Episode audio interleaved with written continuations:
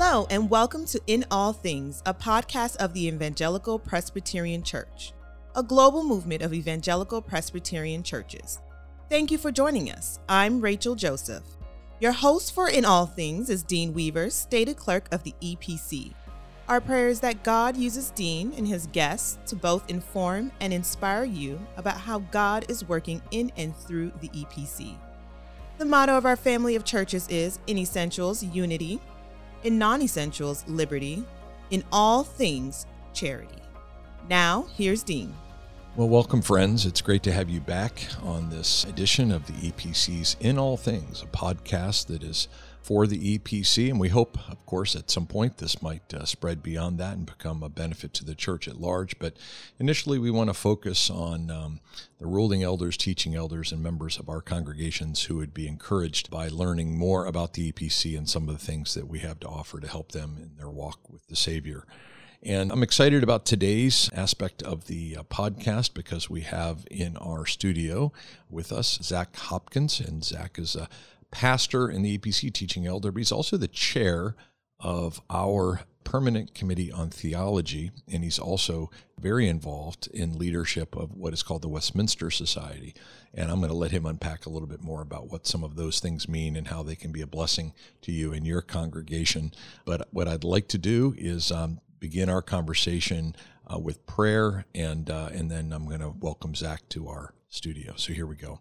Lord, thank you so much for this time that I could spend together with my brother and that the gift that he is to me could be shared with the larger church. And I pray that you would bless our conversation and you would be pleased with all that we say and do. To your glory, honor, and praise in the name of Jesus. Amen. So, Zach, welcome. Welcome to uh, EPC World Headquarters, the vast empire that it is. I enjoy coming down to Orlando. They usually tease me if I'm going to see Mickey when I come, but I tell them I see the inside of a conference room, and that's about it. Isn't that isn't that the case? But right? it's a wonderful place to visit a conference room with great hospitality. I, so I see a hotel. I walk across the street. I see a conference room. I go back to my hotel, and that's about it. not as impressive as it might seem, but Yeah. it's wonderful to be here. There are big windows in the conference room. and- Beautiful. And, there is sunshine outside. All right, good deal. Well, you are here uh, at the EPC for the theology committee, and a lot of people maybe don't know. Well, maybe we should start here. Could you explain to our listeners the difference between a permanent committee and a standing committee? I'm not sure that people always even know because do we have two theology committees? I mean, what's the difference? Sure. So the difference between a standing committee and a permanent committee is that a standing committee is only constituted during the meeting of the General Assembly. So for that one week in June, when the General Assembly is gathered, there are items that commissioners that are assigned to that standing committee will discuss and consider and vote on. But once the GA adjourns, the standing committee is no longer a, an active thing. So and it's just- typically they receive business that comes from a permanent Right. theology committee and you chair that how how did that's a the general assembly nominating committee nominates people to be on that you said yes uh, you may be wondering why you said yes but you said yes Like I said, yes, four years ago. So I've done uh, one rotation of three years and uh, serving another rotation. And the permanent committees serve to uh, accomplish the will of the assembly in the intervening time between the meetings of the General Assembly so that the work of the church continues as the will of the work of the church through its committees that the GA has nominated and elected and approved. So it's still the work of the General Assembly through its permanent committees. excellent so the general assembly this last year actually sent something to this permanent committee for them to wrestle with and come back to them could you explain that item of business that you've been wrestling with with your team over the last couple days Sure. So a lot of people have curiosities about the permanent committee on theology, and I admit that I used to have those same curiosities as well. I thought, wow, you know, in the intervening time, we get to do all sorts of things theological, but really, the permanent committee on theology does whatever the General Assembly asks, but only what the General Assembly asks. So that means that our responsibility is to receive and study the things that the meeting of the GA hands to us. And only the things that it hands to us are the topics that we get to take up. So I like to be really clear on what exactly is our task. And if things are outside the purview of that task, it's not our responsibility. and I will just say, as the stated clerk, having sat in on two of your meetings now, you're really good at that. I think you're really good at staying on task and keeping the focus as narrow as the scope of what the GA has asked that team to do. And I think that's the best use of everybody's time. Yeah. So there is a particular thing this year that the Permanent Committee on Theology was asked to do, and uh, your team has just met for the last couple of days here to do that. So could you unpack what that thing is? Sure. So if somebody is looking back in minutes, it's recommendation 4131 from the General Assembly, which asked the Permanent Committee on Theology to study and explore the matter of virtual communion and to consider that through the lens of our Constitution and practice. So we were being asked to evaluate the constitutionality of what has become a new thing in so many of our lives. Right. To to kind of take the time to slow down and say, let's think this through a bit more and let's consider the implications of all of this and run it through the authority of the scriptures, the authority of our constitution and confessions, and say, what does this look like in the EPC, or what should this or shouldn't this look like, and how can we embrace and celebrate the sacraments in a unified way of understanding and, and have it draw us together rather than be something that would stir up controversy, which it does not need to do. So I'm going to just replay, re-roll the tape for one second because there's something that you and I both take for granted that maybe our listeners don't always necessarily appreciate, and that is to say, what is our Constitution? When you when you say that, there are some people who may not understand all that that includes. So, could you just explain what is the Constitution of the EPC include? Sure. So, when we talk about the Constitution, we talk about it in two volumes. First of all, Volume One is our Book of Order. So that's the book of government, the book of discipline, and the book of worship, and its associated forms and rules for assembly operation. Volume two is our Confession of Faith. And by that, we mean our secondary subordinate standards of the Westminster Confession of Faith and its associated larger and shorter catechisms. So the Constitution Volume 1, we could call maybe our polity. Constitution Volume 2, our doctrine. That's a fair summary to say. So I know you have a lot of thoughts on this, so you have to keep them concise.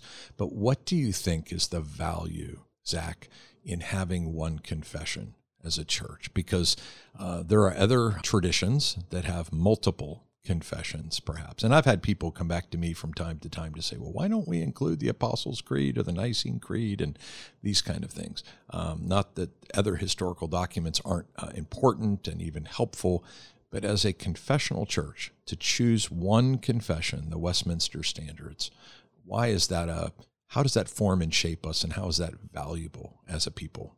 What a great topic. I mean, there's so many things that we could say. That's why I said you're going to have to be brief because I know I just gave you a great question. Because you know it would be worthwhile to distinguish the difference between a creed and a confession.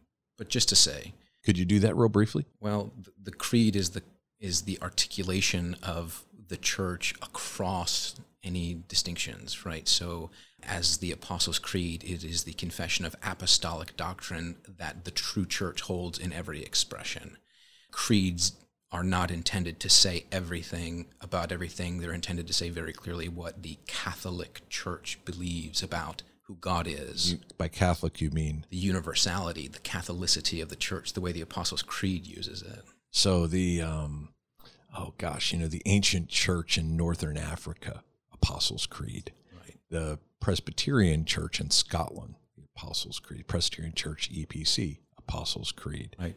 So that cuts across time and space and denominations and traditions. There's a universality to that true church. Okay. A confession is how distinguished then?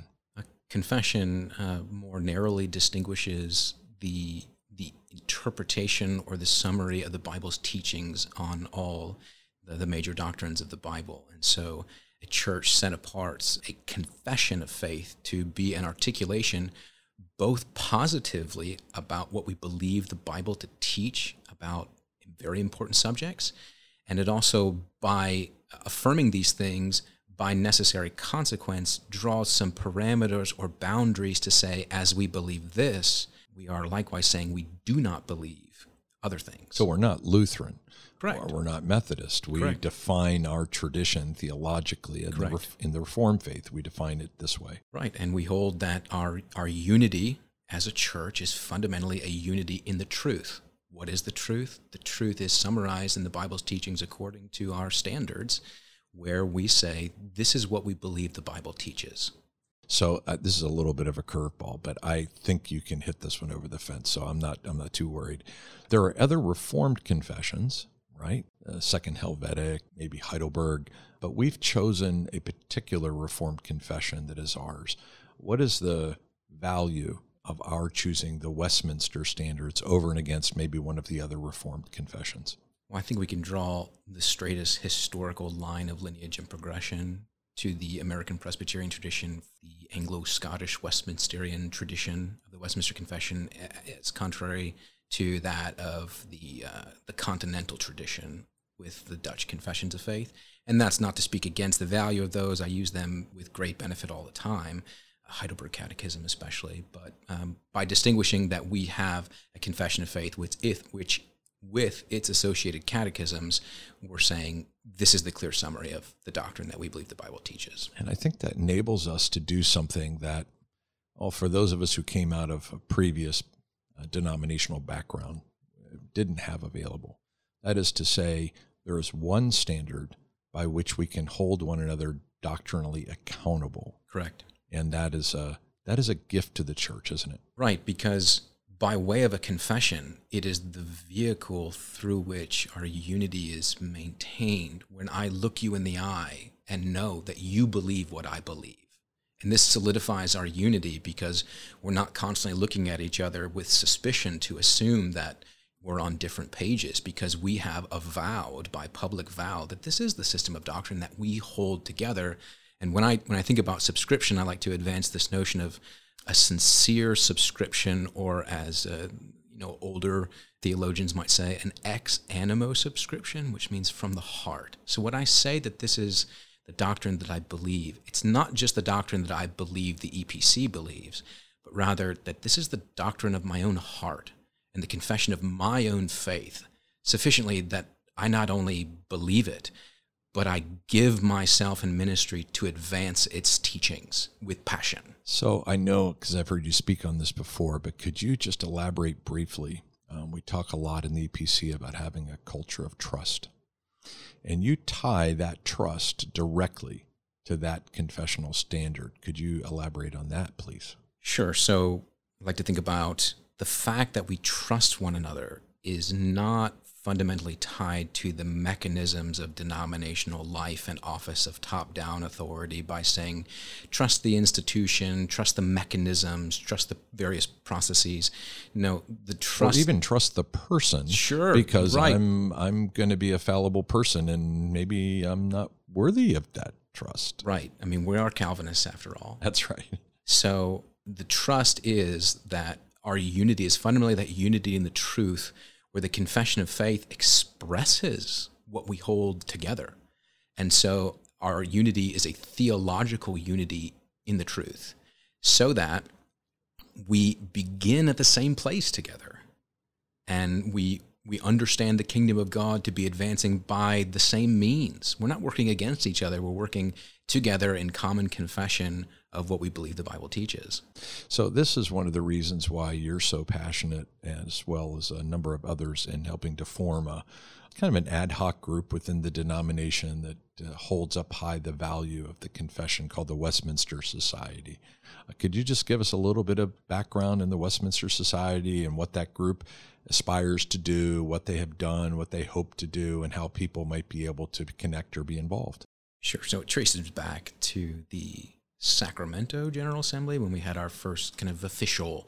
Okay, I remember the moderator. the moderator, at that General right, Assembly. Right. He's a real knucklehead. I don't know what the assembly was thinking at that point. So in in Sacramento, we held our our first meeting, uh, and at that time, we said what we want to do is we had a, a, small group of friends, and we said, you know, wouldn't it be great if uh, at the GA for all the wonderful opportunities that already exist for meeting and gathering and having information sharing and networking, wouldn't it be great if there was a group that was really focused on continuing our discussions and framing our pastoral practices around the application of the confessions to life and ministry. So we wanted to really focus our conversations around the standards and the way it shapes our life and our doctrine and our piety and our practice as elders in the Evangelical Presbyterian Church.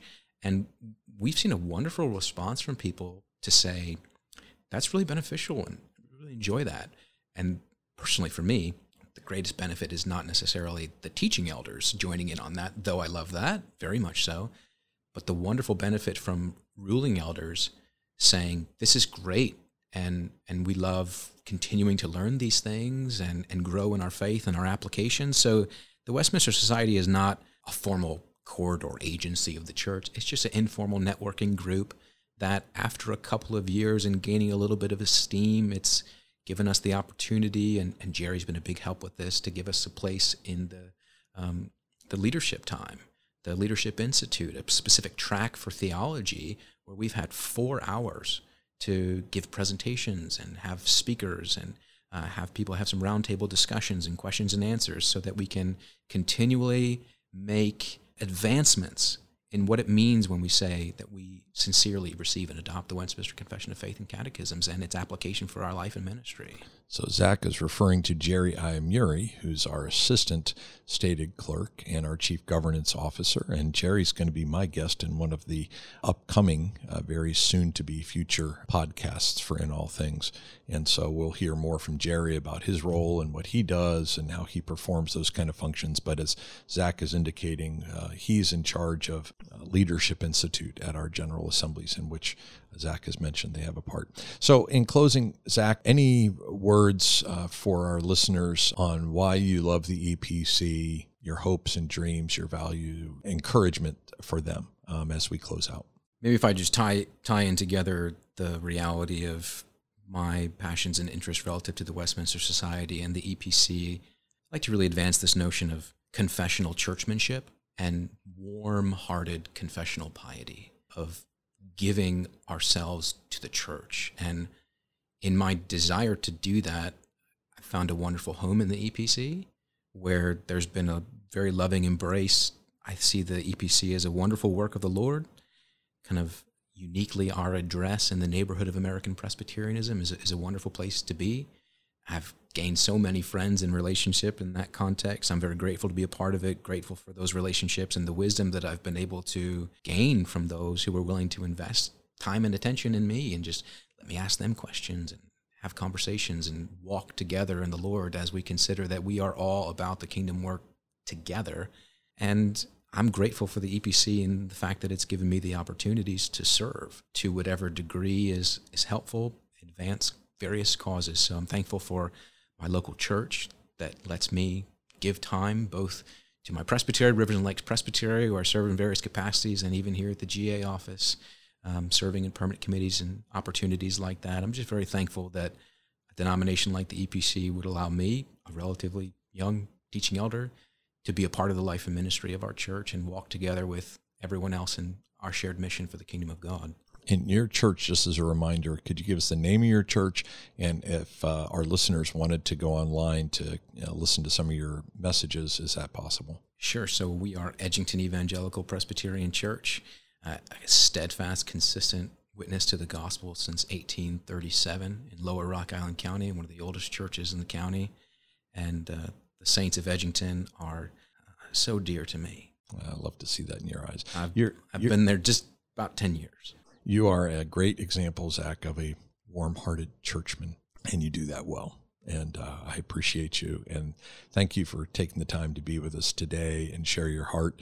And for those who are interested, I encourage you to go to the Edgington website and kind of explore there a little bit and to, to look for uh, information about the Westminster Society and ways in which you can grow. I've, I've yet to see any of our, particularly uh, ruling elders, who really engage in a deeper exploration of our Reformed faith, I've rarely seen anyone come away who wasn't encouraged, edified, strengthened in their faith and walk with the Savior in that process. So, for all you do in that regard, Zach, thank you. My pleasure. Thank you. So, let me close in with this reminder, as we always do, my friends, to keep our eyes focused on the one who has made all of this possible. The Son is the image of the invisible God, the firstborn over all creation, for in him all things were created. Things in heaven and on earth, visible and invisible, thrones and powers and rulers and authorities, all things have been created through him and for him. For he is before all things, and in him all things hold together for he is the head of the body, the church. Until the next time, my friends, peace be with you. Thank you again for joining us. On behalf of Dean and the entire team, we hope you will join us for our next episode of In All Things. For more information about the Evangelical Presbyterian Church, including a directory of local churches, online resources, and much more, visit our website at www.epc.org. I'm Rachel Joseph. I pray you have an overwhelming sense of God's presence in all things today.